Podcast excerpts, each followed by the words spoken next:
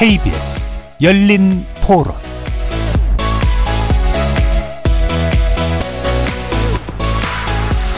안녕하십니까. KBS 열린 토론 정준희입니다. 민주당은 야당 탄압 정치보복 프레임으로 대장동 비리 범죄가 덮어질 거라고 생각하십니까? 민주당은 지금이라도 이재명 방탄의 시간에서 민생의 시간으로 돌아오기 바랍니다. 정부와 여당이 이런 방식으로 야당을 말살하고 폭력적 지배를 하겠다는 의지를 드러낸다면 이제 우리는 맞서 싸울 수밖에 없다. 정진석 국민의힘 비대위원장과 이재명 더불어민주당 대표의 목소리 차례로 들어보셨는데요. 어제 더불어민주당은 윤석열 정권 민생 파탄 검찰 독재 규탄 대회를 열고 검찰 수사를 야당 탄압으로 규정했습니다. 정치가 아니라 통치만 일삼는 윤석열 정권에 대해 엄중한 책임을 물어달라고 호소하기도 했죠. 이에 대해 여당은 이재명 방탄용에 불과하다고 깎아내렸습니다. 민주당의 결집된 분위기가 언제까지 이어질지 주목됩니다. 다른 한편 이재명 대표가 제안한 대장동 특검을 두고 민주당이 발의 시점과 형식 등을 논의 중인 것으로 알려졌는데요. 혹여 특검 법안이 발의되더라도 법사위 통과 여부조차 불투명한 상황, 협체 기술 패널들의 눈으로 자세히 분석하고 전망해 보겠습니다. KBS 열린 토론 지금부터 시작합니다. 살아 있습니다. 토론이 살아 있습니다. 살아있는 토론, KBS 열린 토론. 토론은 라디오가 진짜입니다. 진짜 토론, KBS 열린 토론.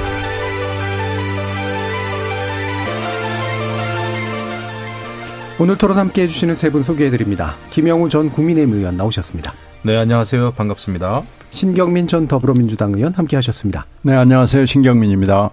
박원석 전 정의당 의원 자리해 주셨습니다. 네, 안녕하세요. 박원석입니다. 문자로 참여해 주실 분은 샵 9730으로 의견 남겨주시면 되는데요. 단문은 50원, 장문은 100원의 정보 용료가 붙습니다. KBS 모바일 콩 그리고 유튜브를 통해서도 무료로 참여하실 수 있습니다. 자, 일단 본격적인 논의 전에 오늘 있었던 일에 대한 짧은 논평 한번 들어볼까 하는데요. 어, 대통령이 비상경제 민생회의를 주최했고, 어, 이 내용이 이제 TV를 통해서 또 많이 보여지기도 했습니다. 어, 이 부분, 이 내용에 대한 어, 간단한 평가 한번 들어볼까요? 김영우 의원님부터. 전 아주 어, 잘했다 생각을 합니다. 그 각 부처 간에 지금 이제 어려운 경제 상황을 타개하기 위해서 각 부처가 서로 도울 건 돕고 또 각 부처가 기획하고 있는 여러 가지 그 아, 안에 대해서 어, 잘 발표를 한 것 같아요. 아주 자유로운 분위기 속에서 어, 특히 이제 부동산 문제에 대해서 원희룡 국토부 장관이 여러 가지 안을 이야기했고 또 금융권에서도 이제 대출 규제 완화 문제라든지 이런 그 얘기를 좀 하더군요. 그래서 어, 그래도 어려운 상황에서 어, 조금의 그 희망을 느끼게 해주는 음. 음, 좋은 회의였다 생각합니다. 저는 아이디어가 좋았고 예, 예. 거기 참여했던 그 부처 장관들, 주무부처 장관들이 에, 서로 어, 자유롭게 토론하는 거를 아마 우리 국민들은 처음 보지 않았나 네, 싶어요. 그렇죠. 그래서 이런 것은 어, 분기별로라도 앞으로 좀 뭐 도어 스태핑처럼 매일 할 수는 없지만 분기별로라도 한 번씩 하면 예. 어, 이 전반적인 그 경제 상황을 점검하는데 우리 국민들께서 말이죠 도움이 되지 않겠나 음. 생각을 합니다. 그러니까 정부 각 부처가 이 문제를 어떻게 인식하고 있고 어떻게 대응하려고 하는지 조율하는 모습 같은 것 잘 보여준 그런 회의였다라고 평가를 해주셨네요. 신경미 의원님 어떠세요? 그래서 그냥 회의 그냥 비공개로 하는 게 좋을 것 같아요. 시각이 많이 다르시네요. 그냥 그냥 열심히 회의하시고 예. 뭐 공개하거나 비상이라는 글자를 붙여야 될 의미는 잘 모르겠고요. 음. 뭐 특히 국민들 관심을 갖는 현안에 대해서 메시지가 별로 없어서 예. 그걸 열심히 보려고 했던 분들이 약간 좀 지루해하면서 아, 실망했을 거 아닌가 생각이 되는데요. 글쎄 공개하려고 그러면은 뭔가 공개 이유가 좀 있었어야 되지 않나 음. 싶습니다. 예. 그래서 조금 더 가다듬어서 어, 회의를 공개하고 비상이란 글자를 붙였으면은 비상회의답게 했으면 좋겠다는 생각을 합니다. 예. 이게 비상회의였느냐. 그리고 네. 보여주는 것이 의미가 있었느냐라는 말씀. 자, 그럼 박원석 의원님은? 뭐 대통령과 각 부처 장관들이 아, 이렇게 이제 회의하는 모습을 생중계로 국민들한테 전달하는 시도. 예. 어, 이건 뭐 새롭고 나쁘지 않았다고 생각을 합니다. 하지만 이게 이제 지금 경제 상황이 그야말로 비상이고 또 회의의 명칭도 비상경제 회의인데 음, 그런 회의 취지와 지금 경제 상황의 무거움을 감안했을 때 음. 진짜 비상 상황에 맞는 그런 비상한 이 논의나 계획이 네. 진행이 됐는지에 대해서는 아쉬움이 좀 있어요. 음. 지금 어떻게 보면은 한국 경제가 제2의 금융위기 혹은 뭐 제2의 IMF에 직면할지도 모른다. 이런 위기감이 굉장히 커지고 있잖아요. 예. 어, 그런 상황에서 어, 그 상황에 대비한 어떤 컨틴전시 플랜 같은 것들을 저는 솔직하게 국민들 앞에서 이 경제 상황 우리가 우리가 직면한 이 경제적 어려움의 원인이 어디에 있고 또 만약 비상 상황이 온다면 어떻게 대응을 하겠다 이런 음. 것들을 좀 실질적으로 논의하는 자리였으면 좋겠는데 다소는 이제 장관들이 돌아가면서 조금 이제 장밋빛 전망에 가까운 얘기를 한 게 아닌가 싶고요. 그리고 윤 대통령 이제 대선 공약에도 있었지만 뭐 연금 개혁이라든지 교육 개혁이라든지 노동 개혁이라든지 지금 이 심각한 저출산 문제 어, 맞물린 어떤 지금 우리 인구 구조의 개혁이라든지 이런 어떻게 보면 구조적 개혁과 관련돼서도 오늘 별다른 언급이 예. 없었어요. 어, 그런 면에서 어, 어떻게 보면 우리 경제 미래에 대해서 다소는 낙관적인 그 전망하에 앞으로 각 부처가 이러이러한 것들을 하겠다. 이게 얼- 얼마나 국민들한테 좀 다가왔을까 싶어서 대통령께서 오늘 뭐 쉬워하지 말라 이런 말씀도 하시고 연출이 아니라고 예. 하셨지만 사실상 연출인 것 같아요.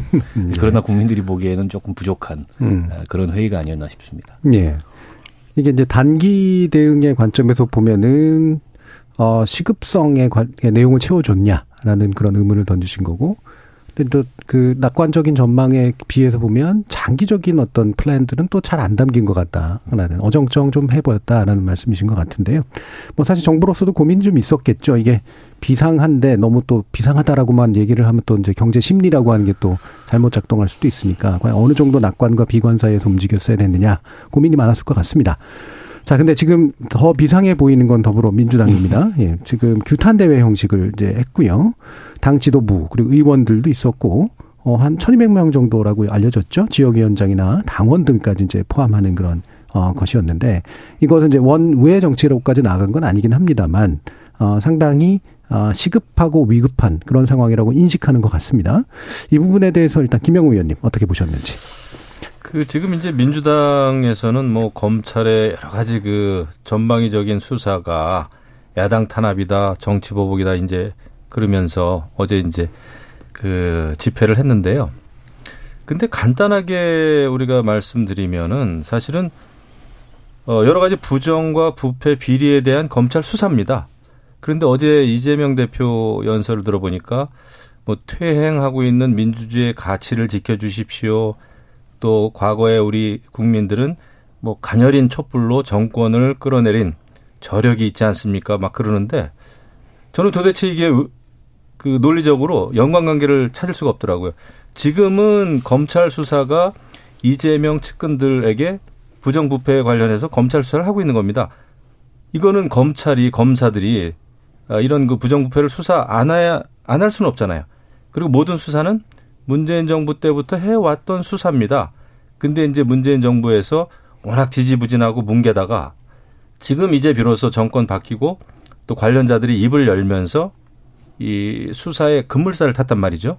그러면 당연히 검찰은 수사를 해야 되는 게 마땅한데 이거를 무조건 야당 탄압이다, 정치 보복이다. 그러면서 어제 집회는 사실상 제가 볼 때는 윤석열 정부 퇴진 운동이더라고요.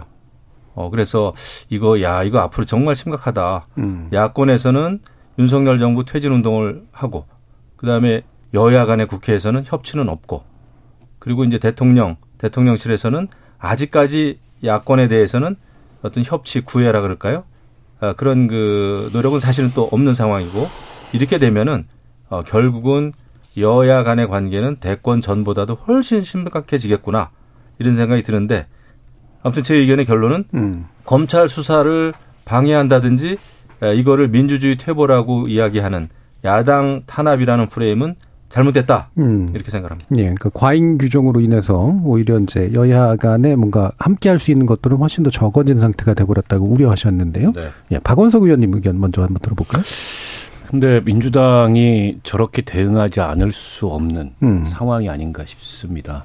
아, 물론 대장동 사건도 그렇고 뭐 백현동 사건 또 변호사비 대납 기타 등등 그러니까 이재명 그 대표의 대표가 되기 전 혹은 대선 후보가 되기 전 개인적인 문제일 수 있죠. 예. 그러나 어쨌든 지금 대표가 됐고 지금 검찰의 그 수사 양상이 정말 법대로 원칙대로만 하고 있느냐. 어, 그렇지 않은 점도 분명히 있어 보여요. 저는 대표적으로 이 국감 기간에 압수수색을 당사, 음. 어, 더군다나 이제 김용 부원장이 거기 며칠 출근했다는 것을 빌미로 해서 한 게 대표적이에요. 예. 그리고 검찰이 그 제1당인 야당 후보, 야당 대표의 이런 문제를 수사하려면 아, 이거 과거 이제 민정수석실이 있었던 시절 같으면은 다 이게 조율하고 합니다. 네. 보고받고. 그렇지 않고서 이런 중요한 정치적 사건을 검찰이 알아서 정말 독립적으로 그렇게 할 수가 없어요. 이 정부는 이제 민정수석실이 없다는 이유로 대통령실은 아무 관련이 없고 검찰이 하는 거다. 저는 절대 그럴 리가 음. 아, 없다고 봅니다. 사실은 이 정부에서 민정수석실이 필요 없죠. 음. 대통령과 검찰이 거의 한 몸과 같기 때문에 그런 면에서 저 수사의 정치적 의도를 의심하지 않을 수 없는 거고 게다가 지금 이제 이재명 대표를 향한 수사만 있는 게 아니잖아요. 예. 뭐 서해 사건, 동해 사건 해서 지난 정권을 전방위적으로 사정하고 있고 수사를 하고 있다 보니까 민주당으로서는 약간 이게 이제 존재 위기감 같은 거를 전 느낄만 하다고 봅니다. 에, 그러면 일단 야당이 강력 반발할 수밖에 없고 음. 이건 뭐 과거에 국민의힘이 야당이었어 저는 그랬을 거라고 어, 보고요. 다만 이제 저게 얼마나 지속될 거냐. 네. 이건 결국은 저 수사가 어떤 결론을 향해서 가느냐. 또 그 결론을 뒷받침할 어떤 물증을 어떤 근거를 제시하냐에 달려 있다고 봅니다. 아, 만약 이제 움직일 수 없는 어떤 물증, 특히 대선 자금과 관련해서 예. 이게 나온다면은 민주당으로서 굉장히 곤혹스러운 위치에 처하게 될 텐데 아직까지 뭐 수사가 그렇게 전개되고 있는 것 같지는 않아요. 음. 상당한 난항이 앞으로도 저는 예상돼 보이고 사실은 지금까지 나온 거는 그 유동규 씨를 비롯해서 뭐 남, 남욱 뭐 정, 정민용 이런 네. 사람들의 말밖에 없거든요. 어, 그나마 물증이라고 제시된 그 메모라는 것도 예. 사실은 유동규한테 돈을 어떻게 전달했다는 메모지. 그게 김용한테 갔다. 더 나아가서 그게 경선 자금으로 쓰였다. 음. 이걸 뒷받침하는 물증이 아니거든요. 그렇다 보니까 뭐 오늘은 뭐 종이 상자 얘기도 나오고 네, 가방 네. 얘기도 나오고 근데 너무 허황된 얘기예요. 음. 아니 돈만 받고 가방은 돌려줍니까? 돈 받을 때. 그래서 너무 어색한 지금 증거들을 더군다나 예. 사소한 것들을 막 들이대고 있어서 아 저 수사가 굉장히 무리하구나 이런 느낌을 저는 받기에 충분하고 어, 이제 수사 상황이 그렇기 때문에 더더욱 민주당이 지금 상황에서 내부 균열을 보이고 틈이 생기기 시작하면 이게 무너진다. 아, 다소 이제 이견이 있더라도 걱정이 있더라도 음. 지금은 어쨌든 뭉쳐서 이 상황을 뚫고 나가야 된다. 이런 정치적 판단을 네. 할 수밖에 없을 것 같아요.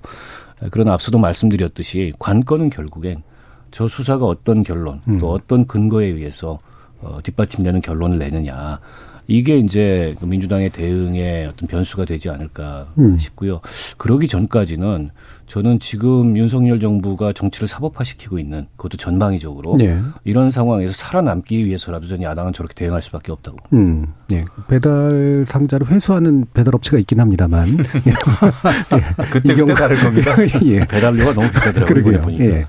아, 이 부분은 실제로 뭐 말씀하신 것처럼 이제 물증이 얼마만큼 드러나냐에 따라서 이 단기적 결집을 한 민주당이 장기적으로 또 어떤 대응을 할 것인가를 결정하게 될 것 같다.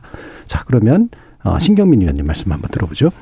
또박 의원님 말씀을 조금 더 부연 설명을 네. 하는 게 좋을 것 같아요. 지금 수사 감사 감사도 지적하지 않을 수가 없잖아요. 예. 감사원이 도대체 뭐 가만히 있지를 않으니까 이거 오히려 막 이렇게 감사원이 적극적으로 하는 건 또 참 오래간만에 보는 것 같습니다만은 하여튼 뭐 지금 서북풍, 북북, 북, 동북풍 거기다가 전현희풍 뭐 해가지고 막 난기류가 형성되는데 이재명 수사 이게 이제 문 수사가 여러 개 바람이 분다고 예. 알수 있고요. 그다음에 명수사도 뭐 굉장히 많죠. 지금 선거법에다가 성남 FC에 백현동에 쌍방울은 지금 가지가 하도 많아가지고 몇 개인지도 잘 모르겠고 대장동도 지금 몇 가지인데 그 중에 지금 정치자금 하나 가지고 요즘에 지금 난리치는 거 네. 아니겠어요? 그러니까 명수사도 뭐 완전히 이게 이제 성남풍인데 성남풍은 막 동서남북에서 지금 다 음. 불어오고 있어가지고 이 난기류가 지금 막 한꺼번에 민주당을 덮치고 있는 형국이죠. 더구나 10월이 감사 기간이었는데 특히 이 국감 중에 뭐 대검이건 서울 고검이건 감사하는 날 전후해 가지고 막 압수수색이 들어오잖아요. 이렇게 거침없이 하이킥으로 들어오는 것은 검찰의 자체적인 판단일 것 같지는 않다라는 예. 거고요. 음. 어, 특히 압수수색이 1, 2차에 있어서 보여주는 거 보면 시기도 중요하지만은 빤히 김용이라는 사람이 거기에 아무것도 남기지 않고 어 잠깐 타이틀 받은 이후에 한 두세 번 회의한 거 외에 없다는 것을 안단 말이에요. 안, 알고 있음에도 검찰이나 뭐온 세상이 다 알고 있음에도 불구하고 그림용으로 민주당에다가 색칠을 하기 위해서 들어왔다. 이렇게 보여주고 또 하나는 더 큰 수사를 위해서 어, 이 정도는 뭐 무조건 한다라는 뭐 하나의 그 계단 불, 도저성 음. 어, 페이브먼트 음. 뭐 이런 것이 보이거든요. 그러니까 일종의 선정 수사가 보여요. 어, 저널리즘에만 yellow가 있는 게 아니고 음. 행정이나 수사에도 yellow가 있거든요. 음. 그래서 이런 센세이셔널리즘이 보이고 그런데 팩트는 어느 단계에서 막 쏟아져 나오다가 요즘에는 지금 잠깐 주춤, 아, 주춤한 음. 상황이죠. 이렇게 보면은 앞으로 뭐가 어떻게 쏟아질지 모르겠습니다만은 결과적으로는 그게 문수사건 명수사건 간에 팩트로 얘기할 수밖에 없을 겁니다. 예. 근데 지금 그렇게 정제된 모습을 검찰이 보여주고 있지 않고요. 음. 정리정돈된 모습보다는 막 서로 각 그 수사기관들이 또 뭐 검경이 막 섞여져 가지고 각개약진하는 모습을 네. 보여서 yellow 수사 같은 그런 음. 느낌을 좀 주고 있어요. 그래서 이런 여러 가지로 봤을 때, 어, 이 문수사, 명수사가 막 이, 이 난장판이 되는 상황에서 가만히 있을 수가 없게 된 겁니다. 음. 그래서 어저께 이제 1200명 얘기가 나오는 거고요. 문제 앞으로 어떻게 할 거냐. 네. 지금 뭐 수사가 한두 개가 아니기 때문에 결국은 어 검찰의 실력 그리고 검찰의 자세 뭐 이런 것이 에, 어떻게 될 것이냐라는 것이 지금으로서는 음. 제일 중요한 포인트가 되겠죠. 예. 근데 아직 그게 정리정돈됐다는 모습을 저는 읽을 수가 없습니다. 음. 그러니까 이게 이제 정치적인 수사냐 그래서 그 문제를 특검으로 푸는 게 맞느냐 또는 아니다. 검찰이 제대로 된 것들을 보여줄 때까지 기다려야 된다. 뭐 이 논의도 지금 연결돼 있어서요. 이 부분은 2부에서 함께 연결해 좀 짚어보도록 하고 검찰 수사 관련된 문제에서 약간의 좀 변곡점 같은 게 보이는 듯한 그 흔적 가지고도 한번 얘기를 해보면 좋을 것 같은데요. 일단 이제 국정원의 국정감사에서 이제 서해 공무원 피격 사건에 관련된 몇 가지 이야기들이 좀 나왔고 이게 이제 아, 지금 전 정부의 고위직 인물을 두 명이나 구속하는 그런 것들에 기반이 됐던 어떤 정보들과는 좀 배치되는 측면들이 좀 있어서 그래서 그런지 오늘 서훈 전 안보실장 그리고 박전 전 국정원장 노영민 청와대 비서실장 전 이 이제 기자회견을 또 열기까지 했습니다. 그래서 어, 이 부분에 있어서는 확실히 문제가 좀 많다라고 하는 어, 그런 이제 대응들이 좀 나왔잖아요. 이 부분까지 좀 포함해서 좀 진행 상황들 살펴보시죠. 네. 그 대장동 사건과 관련해서는 유동규라고 하는 유동규 본부장이 입을 열면서 예. 어, 수사에 이제 금, 금, 수사가 급물살을 탔죠. 그렇죠. 예. 네, 진전이 지금 빨리, 빨리 되고 있습니다. 그런데 이제 서해 공무원 피살 사건과 관련해서는 서욱 전 국방부 장관이 입을 열었습니다. 예. 그리고 해경 청장이 입을 열었어요. 음. 어, 본인들은 서훈 국가안보실장의 지침에 따랐다. 음. 이거는 굉장히 엄청난 증언입니다. 아, 그렇다고 한다면은 이 모든 사안에 있어서 서훈 국가안보실장이 예, 만약에 서욱 어, 전 장관의 증언에 따라서 진술에 따라서 어, 서훈 장관이 지침을 내렸다고 한다면 서훈 서훈 안보실장은 서훈 안보실장은 자신의 의견이었겠느냐. 음. 이제 문재인 대통령과의 또 관련성이 굉장히 예. 중요한 포인트 아닙니까? 그런데 이제 여태까지 감사원 뭐 서면 어, 질의 요청 이런 거를 이제 문재인 전 대통령은 무리하다 해가지고 이제 전부 다 거부하고 했는데 결국은 앞으로 검찰의 수사의 방향은 어, 대통령을 문재인 전 대통령에까지 가지 않을 수 없는 상황이 됐습니다. 그래서 저는 예, 그 점에 좀 주목을 하고요. 그다음에 지금 문재인 정부의 그런 그 안보 관계자들이 이제 오늘 어, 대국민 성명서를 발표를 했는데 알맹이가 없습니다. 음. 알맹이는 그냥 주장하는 바는 어, 서해 공무원을 자진 월북으로 몰아갈 이유가 없었다. 이건데 근데 지금 자꾸 이제 팩트로 드러나고 있고 지금 검찰이라든지 여기서 하는 얘기는 여러 가지 자진월북으로 오히려 몰아갈 상황이 아니, 아니 었는데 자진월북으로 몰아갔다라는 게 지금 이상하니까 수사를 한 거고 감사원에서 감사를 한 거란 말이죠. 어, 그런데 그냥 오늘 기자회견 보니까 자진월북으로 몰아갈 이유가 없다 그러는데 글쎄요, 제가 판단하기엔 이유가 많이 있을 거라고 예상이 되는데 예측이 되는데 예. 예, 당시에 문재인 정부는 어, 북한의 눈치를 보면서 어떻게 해서든지 남북 회담을 이어가고자 하는 마음이 가장 컸기 때문에 그것 때문에 이제 북한에 무슨 뭐 비핵화 의지가 있다 이런 아, 이야기를 해 가면서 어, 남북 대화에만 올인을 했단 말이죠. 그런 상황이라면은 자진 월북이라고 어, 몰아갔을 때 훨씬 예, 그런 그 대북 정책을 하는데 편리했겠죠. 그래서 저는 오늘 그 기자회견이 와닿지 않았습니다. 논리적으로도 그렇고, 그 다음에 지금 정황상 돌아가는 것도 그렇고. 근데 어쨌거나 이 수사의 방향이 이제 대통령을 향하게 됐다라고 하는 측면 때문에 더더욱 지금 이제 민주당으로서는 어, 모든 대장동이 됐든 서해 공무원 피살 사건이 됐든 야당 탄압, 민주당 탄압이다. 이것은 그 윤석열 정권 퇴진해야 된다라고까지 하는 이런 큰 싸움으로 자꾸 번지고 있는 것 같아요. 예. 그래서 지금으로서는 민주당 의원들도 그렇고 단합을 하고 있는 것 같습니다. 하지만 이것이 시간이 지나가면서 검찰 수사 내용이 또 많이 알려지고 어, 또 총선은 다가오고 하면은 민주당 내부에 분열이 생기지 않을까 음. 이런 좀 예측이 됩니다. 예, 그러니까 오늘의 기자회견 등을 포함해서 이게 일이 커지니까 나오는 반응이다라고 네. 지금 해석하셨는데요. 신경민 의원. 그래서 오늘 기자회견은 사실 뭐 새로운 내용이 있으리라고 기대하지는 않았어요. 예. 다만 이 시기가 좀 문제였는데 사실 이 당이나 아, 또 문재인 대통령에 관련된 사람들은 진직에 좀 나와줬으면 하는 기대가 있었죠. 예. 근데 좀 많이 늦어졌고요. 사실 감사원 쪽에서 뭐 여러 가지 움직임이 있었을 때 그때 즈음에서 좀 나와줬으면 하는 생각들은 있었죠. 그래서 아쉬움과 섭섭함이 있었다는 말씀을 일단 드리고요. 오늘 이 포인트는 보면은 어, 이 문건의 그 보고서죠. 당시 예, 9월 21일 전후에서 사건이 있었을 때 그 문건의 보고서의 삭제 지시 여부와 삭제 그 여부 그리고 이제 가령 이 원본 유지가 됐느냐라는 그 포인트가 하나 큰 게 있고 음. SI에 대한 판단이 문제가 있죠. 예. 그래서 뭐 그런 것 좀 문제를 좀 분명하게 이번에 좀 그 좁혀졌다라는 게 있고요.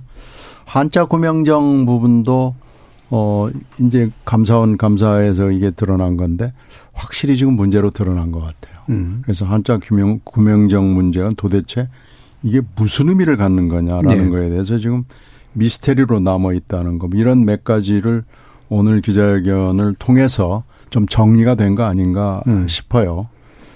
그런데 이제 문제는 이제 감사원은 결론을 이미 냈고 지금 검찰은 아직 결론을 내지는 않았고 지금 현재 어, 어, 서욱 장관 등 두 사람만 구속이 돼 있고 나머지에 대한 수사는 아직 진행 중이기 때문에 검찰의 결론을 봐야 되겠죠.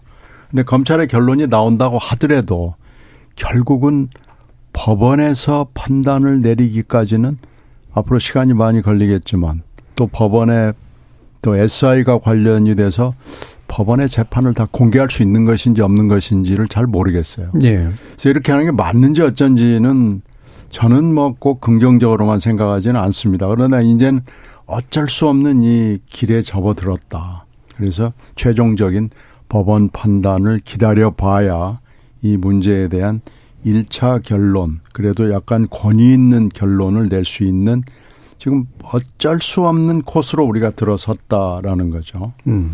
그래서 이것, 이 문제가 쉽게 결론이 날 수 있을 만한 성격이 아닙니다. 예. 애시당초부터.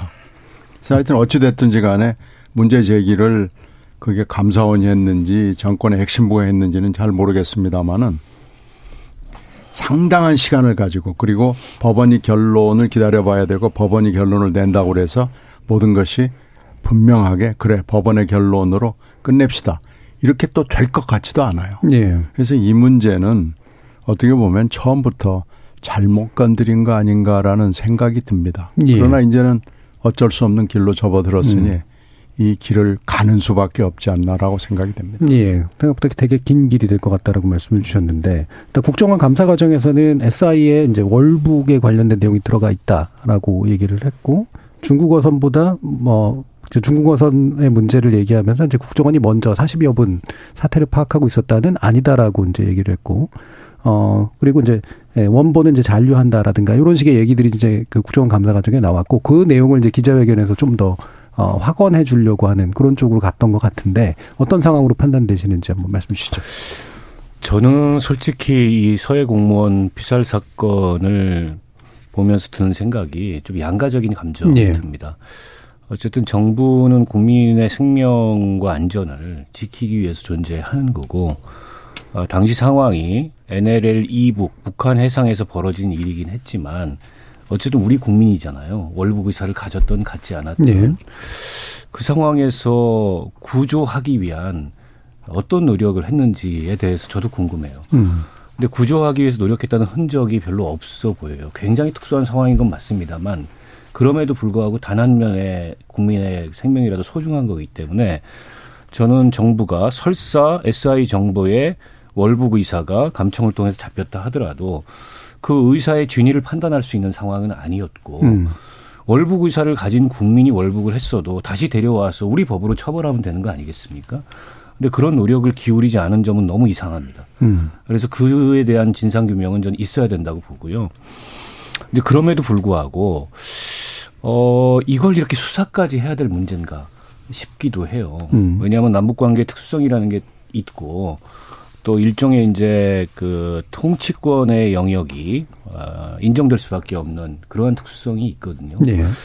저는 애초에 이 사안이 나왔을 때 차라리 국정조사를 하는 게 이렇게 수사하는 것보다는 어, 이 사안에 대한 대응으로서는 낫다. 음. 그리고 국정조사를 하고 난 이후에 정말 이게 형사적 사법적으로 가려야 될 문제가 있다면 그때 정치적인 판단을 해도 늦지 않다. 이렇게 생각을 개인적으로 했었습니다. 근데 국정조사는 뭐 여당은 소극적이었고 야당도 심지어 소극적이었어요. 이걸 이슈가 되는 것 자체를 부담스러워했던 것 같아요. 그러나 이걸 이렇게 검찰의 손에 결국에는 맡겨놓는 방식이 되지 않았습니까? 그런 점에서 민주당의 어떤 정무적이고 전략적인 판단이 좀 아쉽고요. 오늘 기자회견 저는 아까 신영민 의원님 말씀에 동의합니다. 너무 늦었어요. 음. 이 수사는 처음부터 그 칼끝이 문재인 대통령을 향한 수사였습니다. 그러면 그 당시에 안보 관계자들이 나와서 아, 이거를 방어를 하려면 적극적으로 했어야 됩니다. 아, 그런데 그 이른바 이제 늘공이라고 하는 분들 사실은 뭐 어, 무슨 생각이었는지 모르겠지만 그때 미국에 막 이랬어요. 적극적으로 방어를 안 했습니다. 윤건영 의원 정도가 적극적으로 방어를 했고 박지원 원장이 좀 뒤늦게 자기 네. 문제가 되니까 대응을 했을 정도지. 전 너무 이상했습니다. 그게 이 문재인 대통령한테 가게 돼 있는데 결국엔 통치권자가 어떤 판단을 했느냐 보고받고 나서 이걸 이제 묻게 돼 있는데 왜 저렇게 느슨하고 안일하게 대응을 할까? 어, 저 개인적으로 좀 이해가 안 갔고 어, 급기야 이제 두 사람의 그 구속이 이루어지고 나니까 아 이거 이러다가는 이제 큰일 나겠다 싶어서 대응을 했는데 예, 너무 늦었어요. 그리고 오늘 나와서 하셨던 말씀은 그동안에 뭐 박지원 원장님이 특히 인터뷰를 많이 하셨기 때문에 인터뷰를 통해 다 하신 말씀이었어요. 네. 서훈 원장이 그런 지시 내린 적 없, 서훈 실장이 그런 지시 내린 적 없고 그리고 국정원 정보 삭제한 적 없고 그리고 설사 삭제했다 하더라도 원본이 남는데 그게 무슨 실익이 있겠냐. 그리고 당시에 월북 정황이 SI에 담겨 있었고 오히려 그 담겨 있는 거를 그대로 발표하지 않으면 그건 정부로서의 직무유기 아니냐, 뭐 책임유기 아니냐 이런 얘기예요. 근데 이제 감사원에서 발표한 그 한자 이 구명조끼 어, 그 얘기는 좀 이상합니다. 음. 결국에 중국어선이 그 우리 공무원을 표류하고 있는 거를 건져서 구명조끼를 입히고 치료를 하고 다시 바다에다 넣었다는 얘기입니까? 음. 도대체 그 감사원이 그 발표를 한 예. 발표의 맥락 정확한 팩트가 뭘 얘기하는지 모르겠어요. 아니면 그분이 치료받고 구명조끼 입고 나 다시 헤엄쳐서 가겠다. 이렇게 주장을 했다는 겁니까? 그렇다면은 월북 의사가 있는 거잖아요. 음. 오늘 민주당에서도 그런 얘기를 했던 거고. 그래서 저는 감사원의 발표도 굉장히 정치적으로 굉장히 허술을 하고요. 아, 오늘 검찰의 반응은 수사 결과 발표를 하게 되면 자연스럽게 알게 될 거다라고 예. 얘기했는데 결국 법정에서 치열한 공방을 벌일 수밖에 없는 사안인데 아, 저는 이런 문제가 다시는 이렇게 수사의 대상이 되는 이런 걸 반복하지 않았으면 좋겠어요. 음. 그 지금이라도 저는 수사보다는 차라리 국정조사를 해서 어떤 정치적 정책적 판단에 문제가 있었고 그리고 어떤 교훈을 남겨야 되는지 어, 그렇게 이제 문제를 풀어나가는 게 맞지. 저는 이거 반드시 되돌이표처럼 나중에 가서 돌아올 거라고 어, 생각하고 제가 모두에 말씀드렸던 왜 어쨌든 한 사람의 국민의 생명을 끝까지 구하려고 노력하지 않았을까? 이 점은 여전히 음. 의문으로 남습니다. 예. 뭐 김영훈 님. 결국 그런 거를 그러니까 박원석 의원님이 말씀하신 왜 구하지 않았을까? 그다음에 그 구하 구해야 되는 그 타이밍에 어떤 안보 관계장관 회의를 했던 것일까? 그리고 왜 에, 자진 월북이라고 하는 정확한 근거나 이런 게 없음에도 불구하고 자진 월북 쪽으로 방향으로 몰아갔을까를 밝히기 위해서 검찰 수사가 저는 불가피하다 생각을 합니다. 물론 이런 사안을 검찰 수사한다는 것 자체는 불행이죠. 어쨌거나. 아, 그런데 이것이 만약에 국정조사로 갔다? 어, 저는 그거는 오히려 더 그 정쟁, 여야 간의 아주 뜨거운 정쟁 이외에는 별로 얻을 것이 없지 않겠나 이런 생각을 합니다. 아무튼 이런 불행한 일은 앞으로도 없어야 되고 어, 그런 불행한 일이 생기지 않기 위해서라도 어, 위해서라도 아, 이것은 좀 실체가 밝혀져야 되는 문제다. 아, 그게 저는 그이 이 사안의 핵심인 것 같아요. 예. 일부에서 사실 얘기할 것들이 되게 많았는데 일부 만나 시간이 많이 남지 않아서 요거 하나만 짚고 또 이어질 2부에서 나머지들 좀 짚어보면 좋을 것 같은데요. 어, 김진태 지사가 이제 오늘 돌아오면서 기자회견했죠. 어, 민주당은 김진태발 금융위기 진상조사단을 꾸리는 식으로 대응을 하고 있습니다. 이 상황 정치적으로 어떻게 좀 들여다봐야 되는지 김영훈 의원, 아, 신경민 의원부터 말씀 주시죠. 그래서 지금 김진태 진 진태양난이라고 지금 네. 개념 규정을 해가지고 예. 얘기를 하고 있는데요. 이 문제는 하여튼 전 정권 탓을 하는 것의 연장선상에서 일단 시작이 됐던 거예요. 시작 자체는. 예. 이게 한 10년쯤 된 프로젝트였는데 레고랜드가 처음에 레고랜드를 할 때 그때 이제 김진태 의원이었죠. 춘천 음. 지역구를 둔 의원은 만약에 레고랜드가 잘 안 되고 뭐, 뭐 인허가 문제에서 문제가 생기면 내가 춘천 다리에서 뛰어내려 죽겠다. 뭐 이런 이 음. 정도까지 했는데 막상 지사가 되고 나서는 또 굉장히 비협조적인 얘기들 하면서 결국은 결국 2,205억 원을 가지고 어 채권을 이행할 수 없다 이렇게 나온 거거든요.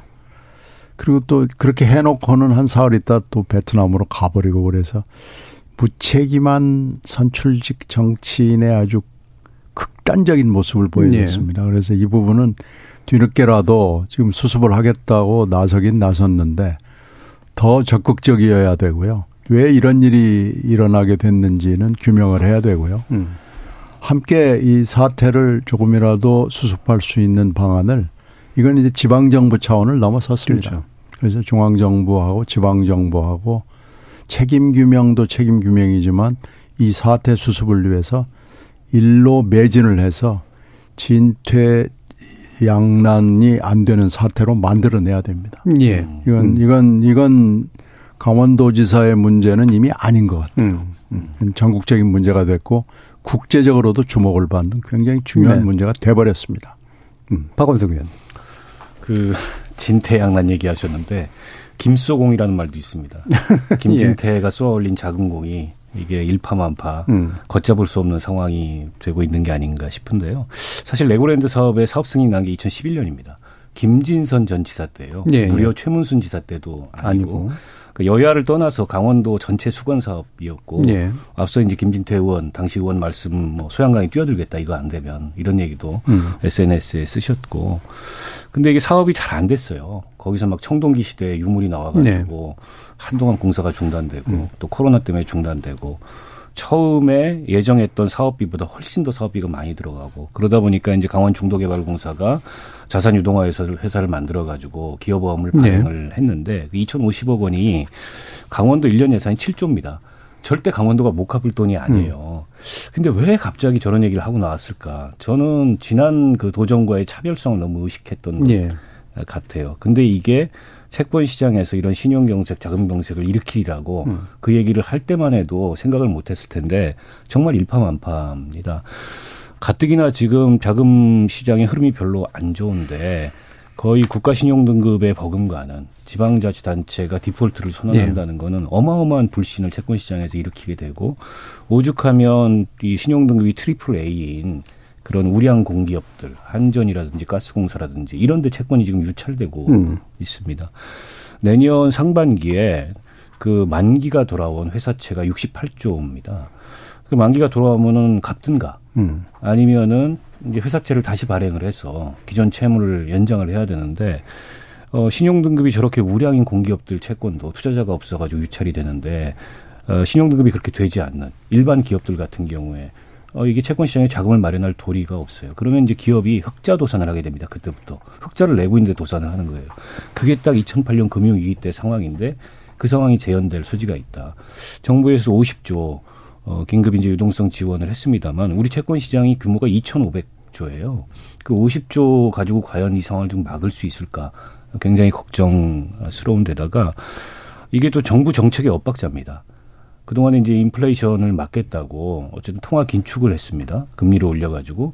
근데 거기다가 돈을, 네. 유동성을 늘리고 돈, 이 통화량을 늘리게 되면 인플레이션 막기 위한 노력이 다 허사가 되고 그 금리 올린 게 그냥 제자리로 다시 돌아가게 되거든요.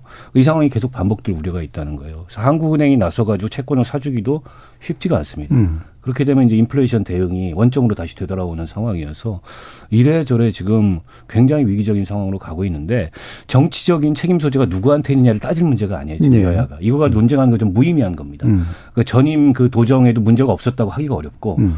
김진태 지사 너무 이게 성급하고 나이브하게 어, 그런 얘기 한마디 했다가 지금 큰 문제를 자초한 거거든요. 지금은 어떻게 이게 우리 채권 시장의 위기가 금융 위기로 더 나아가서 경제 위기로 번지는 것을 차단하느냐 이 대책 마련에 여야가 예. 총력을 기울여야 될 때가 아닌가 싶습니다. 예. 음, 결론적으로 비슷한 음, 의견이세요. 자, 그러면 김영우 의원님. 네, 저는 뭐 전반적으로 앞서 두분 음. 의견하고 거의 동일하고요. 예. 이 정말 신중해야 될 경제적인 문제를 정치적으로 접근 음. 한 게 아닌가 음. 이런 생각이 듭니다. 그래서 이것은 이제 에, 강원 지사 강원도뿐만 아니라 앞으로도 여야를 막론하고 이 정말 신중해야 될 경제 문제 네. 가지고 우리가 정치권에서 정치적으로 파퓰림적으로 해결을 해서는 안 된다라는 음. 교훈인 것 같아요. 음. 어, 아무튼 앞으로 잘 해결되길 바라고 다행히 뭐 이제 어, 엎질러지긴 했습니다만은 뭐그 만기 이전에 이제 채무 이행 다 하겠다 이렇게 네. 또 네, 강원지사가 발표를 했습니다. 그래서 아, 조금 그 후폭풍이 좀 잦아들기를 음. 바라봅니다. 네, 알겠습니다. 자, 일부 논의를 통해 다양한 정책 이슈들 좀 짚어봤는데요. 청취자 문자들이 또 많이 들어와 있어서요. 한번 들어보고 가겠습니다. 정희진 문자 캐스터. 네, 지금까지 여러분이 보내주신 문자들 소개합니다. 김진희님. 비상경제대책회의, 소문난 잔치에 먹을 거 없다라는 말이 나오지 않도록 정부가 오늘 거론된 방안들을 제대로 실천해 주기를 기대해 봅니다. 야당의 협력을 얻어 제대로 된 정치를 보여주세요. 6204님, 이번 회의는 알맹이 없는 보여주기식 쇼였습니다. 3139님, 다들 해도 해도 너무합니다. 정말 국민이 뽑은, 국민들을 위해 일할 일꾼들이 맞나 싶어요. 여던 야던 다 똑같고, 그나물의 그 밥이고, 참 한심합니다. 두 당 모두 정말 하늘을 우러러 부끄럼이 없는지 양심에 손을 얹고 생각부터 해보십시오. 6169님, 여당도 정부를 너무 감쌀 필요 없습니다. 지적할 건 지적하는 게 국민의 뜻입니다. 아니면 여당 개혁 필요합니다. 6150님, 민주당의 모든 의원이 다 주경야투하는 것처럼 보이면 망하는 길로 가는 겁니다. 분야별로 할 일 하면서 비판할 거 하면 야당에 대한 신뢰가 더 높아질 겁니다. 해주셨고요. 9982님, 저는 정치를 잘 모르는 사람이지만 여야 맨날 싸우지 말고 불거진 의혹들 서로 공평하게 국정조사하고 빨리 민생 경제를 뒤돌아 봐 주셨으면 합니다. 경제가 너무 어려워 서민들은 죽을 맛입니다. 라고 보내주셨네요. 네, KBS 열린 토론. 이 시간은 영상으로도 생중계하고 있습니다. 유튜브에 들어가셔서 KBS 일라디오 또는 KBS 열린 토론을 검색하시면 지금 바로 토론하는 모습 보실 수 있습니다. 방송을 듣고 계신 여러분이 시민 노객입니다. 계속해서 청취자 여러분들의 날카로운 시선과 의견 보내주세요. 지금까지 문자캐스터 정의진이었습니다. 토론이 세상을 바꿀 수는 없습니다. 하지만 토론 없이 바꿀 수 있는 세상은 어디에도 없습니다.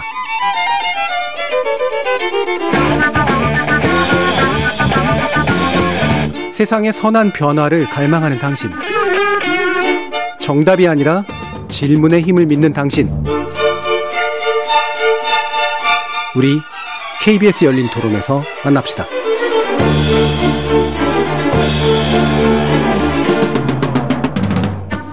KBS 열린 토론 2부 신경민 전 더불어민주당 의원, 박원석 전 정의당 의원, 김영우 전 국민의힘 의원 이렇게 세 분과 함께 어 2부 이어가도록 할 텐데요. 자, 2부는 이제 대장동 특검 제안에 관련된 현실성 문제를 좀 따져보려고 하는데 그 전에 뭐 이 부분이 2부 전체를 또 너무 장악하면 또 안 될 것 같아서 아까 앞에서 못했던 부분 한 가지 좀 짚어보면 좋지 않을까 이제 싶은데요. 어, 그 사실 이게 아까 그, 그 국정 관련된 논의의 연장이긴 했는데 어, 왜 기조실장이 갑자기 사의를 표명했을까? 에 대해서 음. 여러 가지 논의들이 좀 많아요. 그래서 이거는 정치 내공이 좀 높으신 분들께서 짚어주시면 좀 어떨까 싶어서 박원석 의원께 먼저 좀 여쭐까요? 근데 좀 굉장히 좀 의외였죠. 예. 왜냐하면 그 한동훈 법무부 장관과 더불어 음. 그 손가락 안에 꼽히는 윤 대통령의 검찰 시절부터의 핵심 참모고 예. 어, 측근이었고 또 국정원 기조실장이라는 게 그 인사 예산을 총괄하기 음. 때문에 국정원장의 버금가는 굉장한 요직이거든요. 음, 거기에 이제 투입을 했는데 4개월 만에 갑작스럽게 어, 사의를 표했다. 그래서 여러 가지 지금 추측들이 나오고 있는데 대표적으로는 이제 국정원장하고 인사 갈등설이 네. 있습니다. 어, 결국에는 국정원의 1, 2급 인사와 관련해서 국정원장과 의견이 음. 너무 달랐는데 어, 대통령실에서 어, 고심을 하다가 원장의 손을 들어줬다. 예. 이런 해석이 일반적인 거고 비하인드에 뭐 다양한 여러 가지 네. 추측들이 있습니다. 뭐 개인적인 비리설도 나오고 음.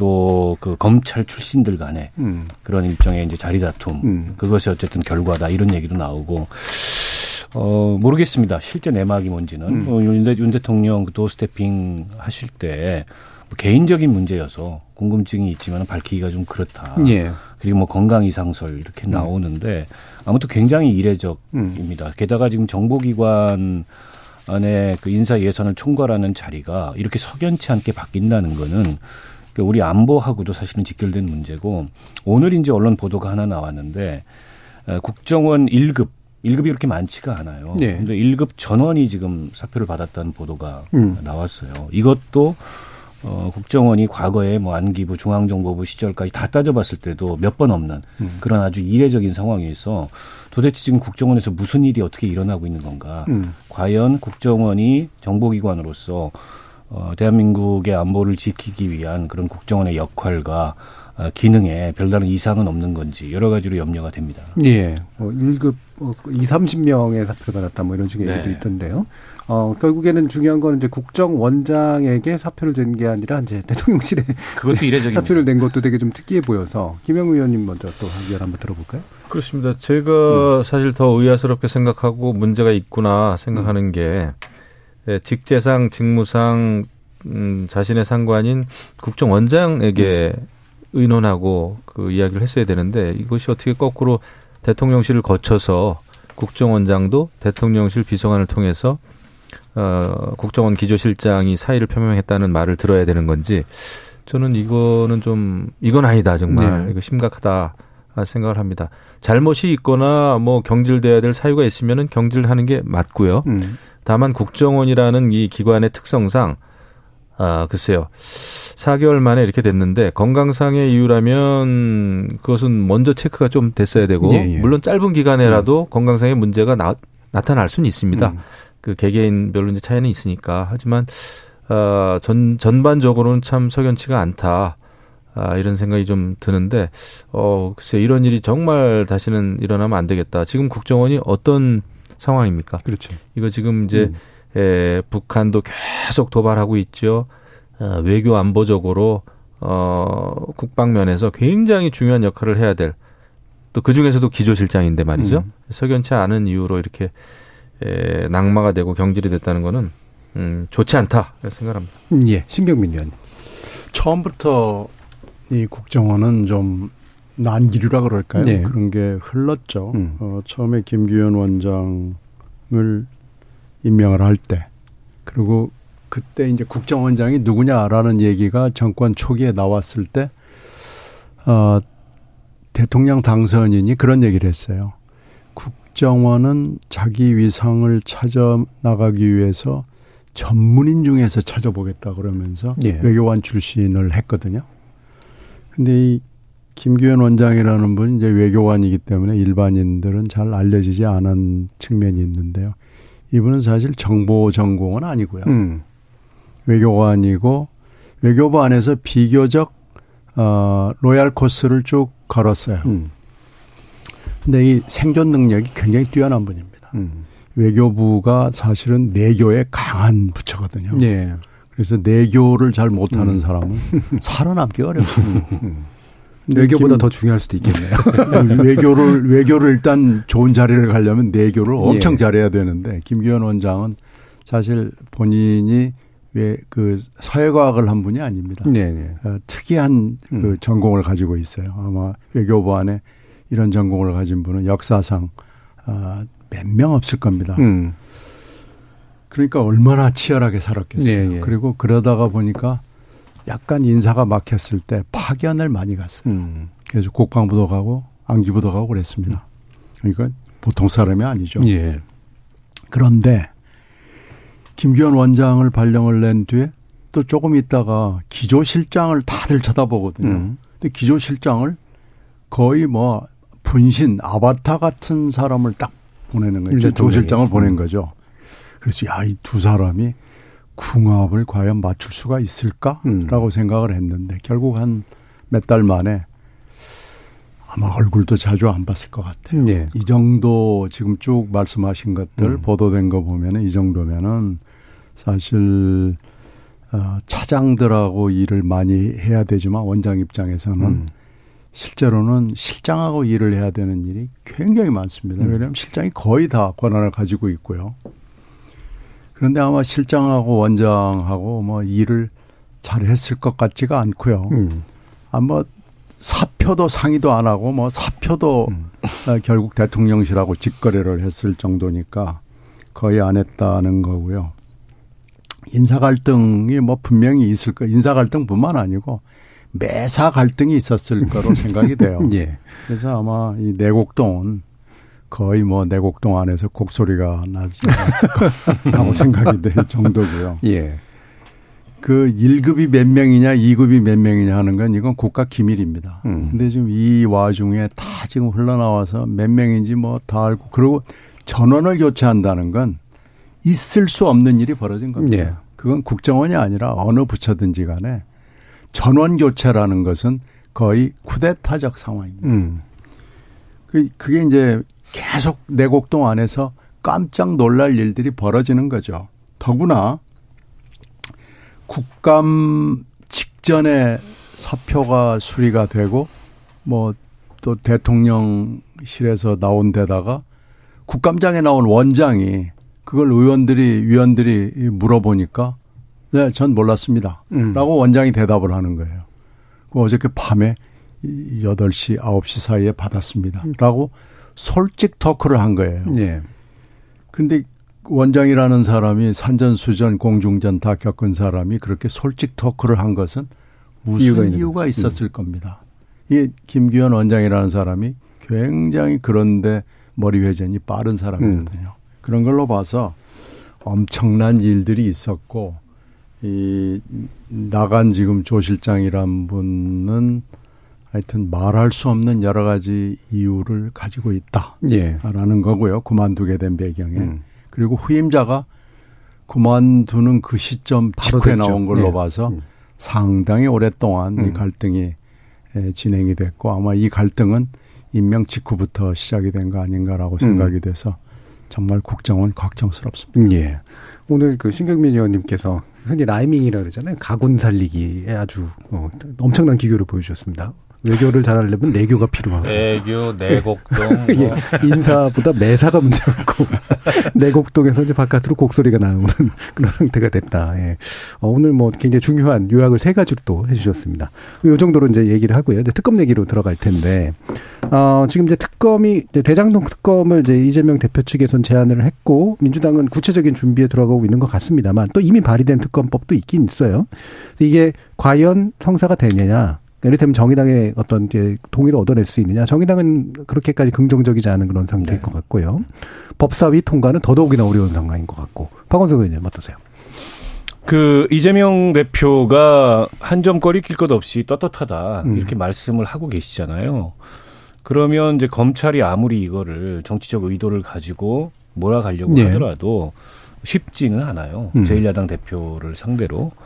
어, 그런 상황에서 가장 가혹한 자에게 수사를 맡기는 게 저는 수사의 원칙에 맞다고 오늘, 보거든요. 오늘 이은주 오늘. 이현주 예. 원내대표도 그런 식으로 예. 얘기를 했는데 그런 면에서 지금 특검 얘기가 별로 설득력이 없죠. 음. 왜냐하면 특검은 검찰이 봐주기 수사를 하고 있을 때 그동안의 특검을 하자. 예, 예. 특검이 성사가 됐고 봐주기 수사를 할 가능성이 굉장히 농후할 때 에, 역사적으로 보면 특검이 성사가 됐거든요. 근데 지금 검찰이 뭐 봐주기는커녕 뭐, 뭐 하나라도 지금 들춰내려고 수사를 하고 예. 있는데 여기다 특검을 얘기하는 거는 역대 특검의 전례하고 봤을 때 좀안 음. 맞는다. 이게 이제 첫 번째 있고요. 대선 때 이거 가지고 공방이 좀 있었잖아요. 예.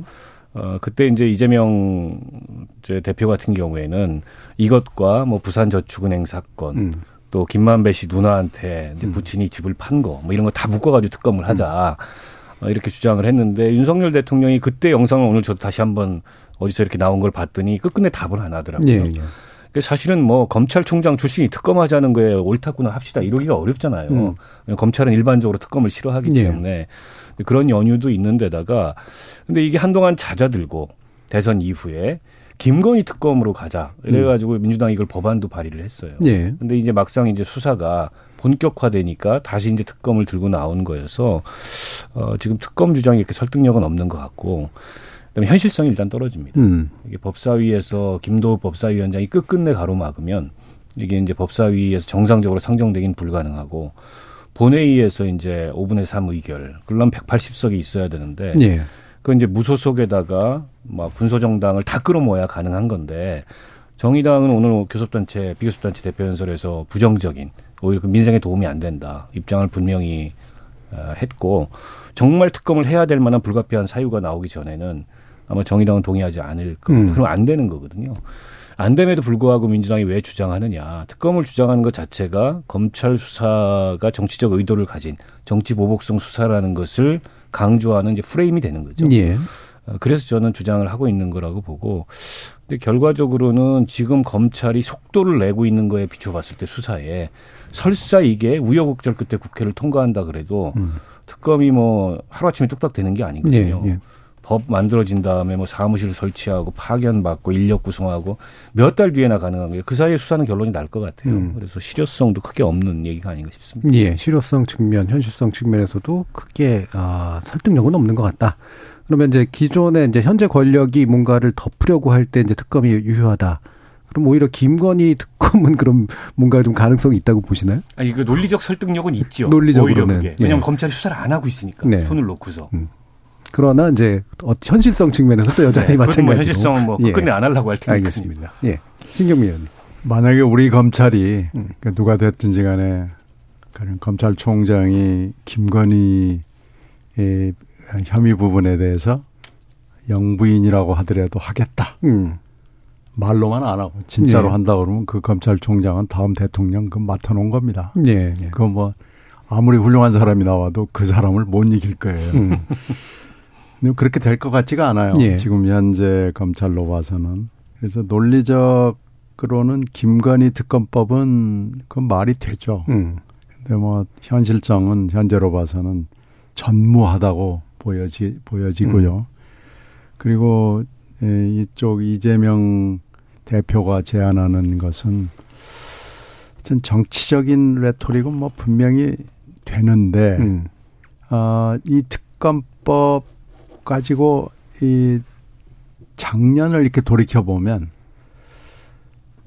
언제는 특검법을 주장했다가 또 언제는 특검을 안 된다고 그랬다가 뭐 왔다 갔다 왔다 갔다 했거든요. 예. 그래서 국민들이 보기에는 편할 때 특검법 주장했다가 또 뭐 상황이 바뀌면 조용하고 뭐 그래서 일단은 현실성이 국회 안에서도 없지만 국민들한테 이걸 설득하는 것이 쉬워 보일까 하는 음. 문제가 있어요. 만약에 국민들이 여러 같이 야 특검 한번 하자 그러면 국회도 움직일 수 있을지는 모르겠는데 지금 예. 국회가 현실적으로 여러 가지 장애 때문에 어려워 보이고 결국 마지막에는 또 대통령이 그럼 거부해 버리면 아무것도 안 돼 버리기 때문에 만약에 국민들이 이건 뭐 기필코 해야 되겠다.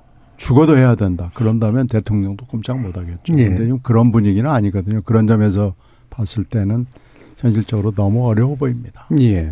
방금 이제 국민들의 이제 여론이 되게 중요할 거다라고 말씀 주셨는데 최근 뭐 일련의 여론조사들 보면은 약간 애매하긴 합니다. 그러니까 전반적으로 특검에 동의하는 의견이 약간 더 많이 나오긴 하는데 그 수치가 조금씩은 차이가 나고요. 근데 이게 압도적으로 많다라고 보긴 또 어려운 네, 그렇게 상황이어서. 보기는 예. 어려워 보입니다. 예. 자, 김영우 의원님. 저는 뭐 앞서 두 분이 정답을 말씀하신 것 같아요. 사실은 특검의 명분도 없고 그 다음에 현실성 가능성도 없고요. 제가 볼 땐 거의 뭐 제로라는 생각까지 드는데 네. 어, 그러면서 또 이제 민주당은 음, 윤석열 정권 퇴진 운동을 하고 있단 말이죠. 이런 상황이라면 더더욱 특검에 대한 여야 합의는 물론 아, 대통령의 그 재가를 받을 수 없다 이렇게 음. 생각을 하고 그리고 이제 가장 중요한 것은 검찰이 수사를 너무나 열심히 잘 하고 있는데 이 상황에서 특검을 하자는 거는 지금 검찰 수사를 늦추거나 사실을 덮거나 수사를 하지 말자는 얘기하고 똑같거든요. 네. 어, 그렇기 때문에 에, 지금 주장하는 특검은 음, 진실을 밝히고자 하는 아, 이런 그 노력하고는 상반된 것이다. 그래서 이 특검은 에, 처음부터 명분이 없다 아, 생각을 합니다. 아마 특검은 안 될 겁니다. 음. 자, 그러면 이제 안 될 거다라고 하는 것에 거의 대부분이 다 이제 현실성 측면에서든 논리적 측면에서든 동의를 해 주셨는데, 아, 일단 이제 그 법사위원장 체제를 돌파하기가 상당히 어려운 부분에도 이제 그 몇 가지 좀 짚어봤으면 좋겠습니다. 근데 이게 참 애매한 게 이제 법사위원장 자리를 가지고 여야가 한참 힘겨루기를 할 때 이거 넘겨준다라고 해서 민주당 쪽에 반대 논리는 넘어가면 이거 아무 법도 통과 안 된다 이런 거였었고 또 반대쪽에서는 아니 넘어간다고 해서 지금 법사위 체제가 그렇게 되는 게 아니다 어, 걱정, 걱정할 거 없다 이건데 지금 법사위원장 자리가 되게 중요한 것 같긴 합니다. 그래서 이게 위원장의 어떤 직권의 문제인지 아니면 예를 들면 이제 조정훈 의원이나 이렇게 구성상의 문제인지 또는 애초에 이제 정당성이나 여론상의 문제에 훨씬 더 가까운 것인지 판단을 좀 해주시죠. 하고 좀. 그러니까 저는 뭐 기능적으로 본다면 음. 결국에는 국회에서 어 이게 상임위에서 합의가 안 되고 또 여당이 끝끝내 반대를 한다면 패스트 트랙이라는 절차를 통해서 가야 되는데 그건 이제 여러 가지 이중 삼중의 걸림돌이 있어요. 일단 조정은 의원이 동의를 안 하고 예. 상임위에서 아, 아직 동의를 안 한다 한다 정확히 밝히지 않고 있지만 좀 음. 소극적이고 그럼에도 불구하고 동의를 하더라도 법사위원장이 또 가로막아 설 수 있고 근데 직권 상정에서 본회의로 바로 가는 방법이 있는데 음. 그거는 이제 의석수가 간단치 않고 그렇게 해서 통과가 돼도 대통령이 거부권을 행사할 수 있고 예, 예. 이런 거거든요. 근데 뭐 역대 이런 상황이 없었겠습니까? 음. 그럼에도 불구하고 특검이 된 이유는 결국엔 여론이에요. 예. 국민들이 결국에는 이 특검의 정당성을 얼마나 지지하고 뒷받침하느냐. 그래서 반대하는 이들조차도 이걸 받지 않을 수 없게 만드는 그런 여론의 힘이 뒷받침돼야 되는데 어, 지금 앞서 뭐 의원님들 다 지적을 해주셨지만 지금 이재명 대표가 주장하는 특검은 이 수사가 지나치게 정치보복적이고 이 정치적이다라는 비판을 할 수 있는데 어, 그렇다고 특검을 해? 그거는 뭘 덮으려는 거 아니야? 음. 근데 이런 식의 의식을 이런 식의 그 파- 판단을 동시에 주거든요. 그래서 압도적인 어떤 여론의 지지나 설득력을 얻기가 에, 어렵습니다. 예. 그러면 안 되는 거예요. 음. 제 아무리 국회에서 요건이 된다 하더라도 어 저는 뭐 이게 기능적으로도 국회에서 이거를 그 상임위 뭐 본회의 통과 통과해서 특검이 성사될 가능성 현실성도 굉장히 떨어지지만 정치적으로 설득력을 지금 못 갖고 예. 있다. 음. 물론 이제 민주당을 강하게 지지하는 음. 그런 지지자들 같은 경우에는 뭐 특검 해야 된다. 이렇게 생각하시겠지만 그 정도의 여론의 설득력 가지고 특검이 잘 안 되거든요. 음. 결국에는 특검을 반대하는 쪽도 어쩔 수 없이 받게 만드는 압도적 설득력이 있어야 되는데 지금 여론조사 뭐 나오는 결과로 봐도 그렇고 또 대체적인 여론의 반응도 그렇고 검찰 수사에 대해서 비판적이 비판적으로 보는 분들조차도 특검을 해야 된다 이렇게 생각하지는 않는 것 같아요. 예. 그런 면에서 결국에는 1차 수사 결과가 나와야 됩니다. 음. 그래서 뭐 지금 이제 김용 씨 어, 수사를 하고 있는데 김용을 기소할 시점에 공소장에 어떤 사실들이 적시되느냐, 예.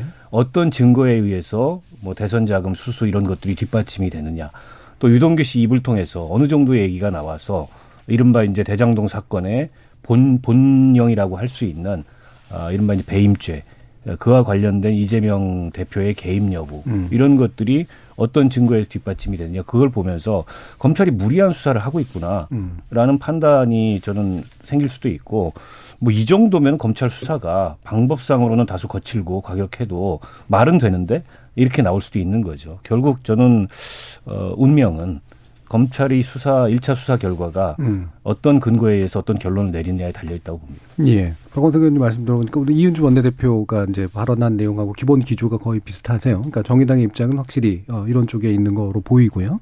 자, 김영우 의원님 보시기에 이렇게 지금 박원석 의원님은 이게 법 기술이나 어떤 기능적인 문제로 봐서는 안 된다. 통과가 되든 안 되든 간에. 그래서 결국 중요한 건 이제 여론이고 정당성이다. 아, 근데 그 부분에 있어서 미흡함이 있다. 이런 얘기를 해주셨잖아요. 그럼요. 100% 공감합니다. 왜냐하면은, 음, 여야 합의가 안 될 때는 역시 그걸 성사시키는 거는 민심의 압력이었거든요. 음. 그런데 지금 이제 뭐 여론조사 결과를 제가 알 순 없지만 정확하게 한간의 지인들 만나면은 야 한동훈이 수사는 확실히 잘해 막 이러더라고요. 근데 한동훈은 이제 법무부 장관이지 사실 수사를 지휘하진 않는데 예. 다들 한동훈 법무부 장관 및 지금의 검찰의 수사에 대해서는 믿음, 신뢰가 강하더라고요. 음. 아, 그러다 보니까 이것을 특검을 한다고 하는 것은 수사를 방해하는 사람들의 목소리다라는 게 에, 뭐 제가 아는 지인들은 그런 식으로 생각을 하고 있습니다. 에, 그렇기 때문에 에, 민주당 특히 이제 이재명 어쩌면 당사자인데 당사자가 특검을 주장한다고 하는 것은 어, 그것은 이재명의 적은 이재명이라는 말도 있듯이 과거에 이재명 대표가 했던 말하고 전부 상반되는 겁니다. 예. 늘 그래 왔어요. 부정부패를 청산하는 그 적폐청산이 정치 보복이라면 그런 정치 보복은 매일 해도 된다라고 이재명 대표가 말씀하셨습니다. 음. 어, 예. 그렇기 때문에 에, 지금 이재명 대표가 갑자기 에, 위기 상황에 몰렸다고 해서 특검을 주장하는 것은 다른 사람은 혹시 주장할 수 있을지 몰라도 이재명 대표가 주장하면은 설득력이 더 떨어진다. 예. 아, 오히려 역작용이 있다. 그런 생각이 좀 드는데요. 예. 어, 참고로 제가 그래서 수치를 좀 말씀을 드리면요. 그 여러 개가 있었, 있긴 있었는데 아마 약간 더 높게 나온 수치를 만약에 말씀을 드리면 이제 쿠키뉴스 의뢰로 여론조사 업체 데이터 리서치가 23일, 24일에 전국 성인 유권자 1000명 대상으로 실시한 내용이고요. 26일 날 이제 발표가 됐습니다. 여기서 이제 대장동 특검 도입 의견은 찬성이 61%, 반대가 34.4%로 일단 찬성이 높게 나오긴 했어요. 근데 제가 아까 이제 애매한 수치라고 얘기한 게 이게 압도적이라 압도적인 뭔가가 필요할 텐데 그러진 않은 것 같다라고 판단할 만한 수치인 것 같기도 하고요. 신경민 의원님 어떠십니까? 어, 저는 조금 더 좀 수사 상황을 지켜봐야 되는 네. 건데요.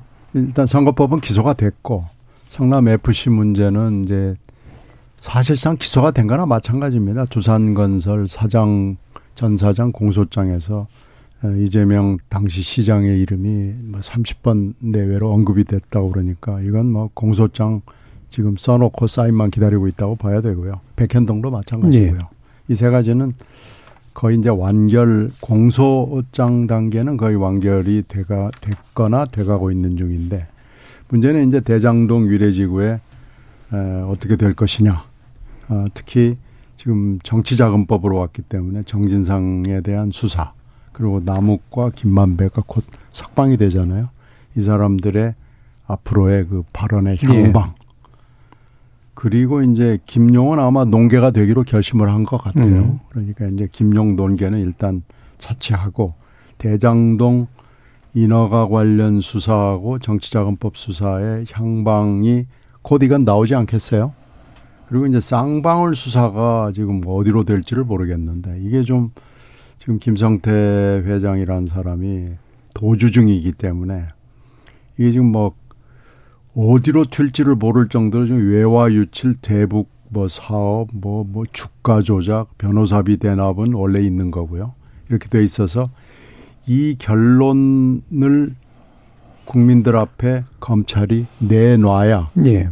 아, 검찰 수사로 충분하다랄지 이거 결국은 특검을 한번 해봐야 되는 거 아니냐 음. 이런 이런 마음의 결심을 해서 그것이 결국은 언론의 보도와 검찰 수사를 보고 나서요 언론의 보도와 그에 영향을 받는 여론 이것이 결정을 할 겁니다. 음. 그래서 그렇게 따지면 시기적으로 봐서 11월 11월 가지고 검찰이 뭐 할 수 있을지 없을지 모르겠지만 11월은 넘겨야 되는 거 아닌가 이렇게 음. 생각이 되고요. 지금 우리가 이렇고 저렇고 뭐 얘기를 해봐야 다 좀 불확정적이고 미확정적인 거 아닌가 싶어요. 예. 그리고 이제 김건희 특검법 관련은 아무래도 움직이려고 하지 않을 거 아니겠습니까? 음. 근데 이제 이것도 또 뭐가 나올지 모르잖아요. 그렇게 되면은 이것도 사실은 지금으로서는 가능성이 없어 보이지만 이것, 이것도 사안의 추이에 따라서는 어떻게 될지 모르는 거고 그래서 저는 시간이 조금 필요하다고 봅니다. 음. 그 시간이 지나고 나면 우리가 얘기하는 방향이 점점 방향을 분명하게 드러내면서 11월 중 내지는 연말 안에는 방향이 분명하게 드러날 겁니다. 예. 어, 제가 좀 전에 말씀드린 여론조사 자세한 내용 궁금하신 분들은 중앙선거 여론조사 심의위원회 참조하시면 되고요. 시간이 한 1분 좀 남짓 남았는데, 아, 그게 이제 11월 이후 또는 11월 이내든 약간 이후든 간에 이 시점이 또, 어, 예산 문제부터 해가지고 굉장히 복잡할 때라 어떤 측면들을 좀 우려하시거나 예상하시는 박원석 의원님 마지막 말씀. 결국에는 이제 예산 법안 심사에서 정면 충돌을 할 수밖에 없어요. 근데 이제 예산안이 아, 세법이 확정이 돼야 세임 예산이 확정이 돼야 예산안이 음. 아, 확정이 되는데 지금 감세 법안에 대해서 워낙에 이견차가 크기 때문에 정부가 낸 그 세제 개편안들은 안 될 것 같거든요. 그럼 결국 예산 수정이 불가피한데 12월 2일이 법정 시한입니다. 12월 2일을 넘기면은 정부 원안이 자동 상정이거든요. 어, 역대도 12월 2일 날 맞춘 적은 없었어요. 대체로 네. 다 넘겨서 수정안 만들어 가지고 여야가 합의해서 통과를 시켰는데 이번은 거의 연말까지 어, 갈지도 모르고 어쩌면 네. 준 예산을 편성해야 될지도 모르는 음. 연말을 넘기게 되면은 그럴 만큼 지금 강대강 대결로 치닫고 있어서 과연 지금 경제 위기가 이렇게 심각한데 정부 재정 정책이 확정이 돼야 되지 않습니까? 그래야 어쨌든 어, 지금 경제 상황, 이 어려운 경제 상황을 뚫고 나갈 수 있는 위기 대응책이 만들어질 텐데 그런 점에서 굉장히 걱정이에요. 과연 연내 예산안이 통과될까? 어, 여야가 조금 이제 그런 점에 있어서는 어, 지금 서로 싸우는 것도 싸우는 거지만은 전체적으로 경제나 민생을 좀 생각했으면 좋겠습니다. 네, 알겠습니다. 자, KBS 열린 토론, 어, 여의도 협치의 기술, 이것으로 모두 마무리하겠습니다. 오늘 토론 함께 해주신 세 분, 박원석 전 정의당 의원, 김영우 전 국민의힘 의원, 신경민 전 더불어민주당 의원, 세 분 모두 수고하셨습니다. 감사합니다. 고맙습니다. 오늘 윤석열 대통령은 비상경제 민생회의를 주재했고 이를 생방송으로 내보냈습니다. 또 민주당은 민생경제 위기 극복을 위해 협력, 견제하면서 대안적 세력이 되겠다고도 합니다. 이들 모두 지금 직면한 위기의 심각성을 모르지는 않는 것 같습니다. 그런데 정치가 작동할 논의 테이블은 보이지 않고 있죠. 어쩌면 실은 함께할 필요가 없거나 함께할 생각이 없다는 의미 아닌가 하는 생각이 들어서 마음속 깊이 우려하게 됩니다. 지금까지 KBS 열린 토론 정준이었습니다.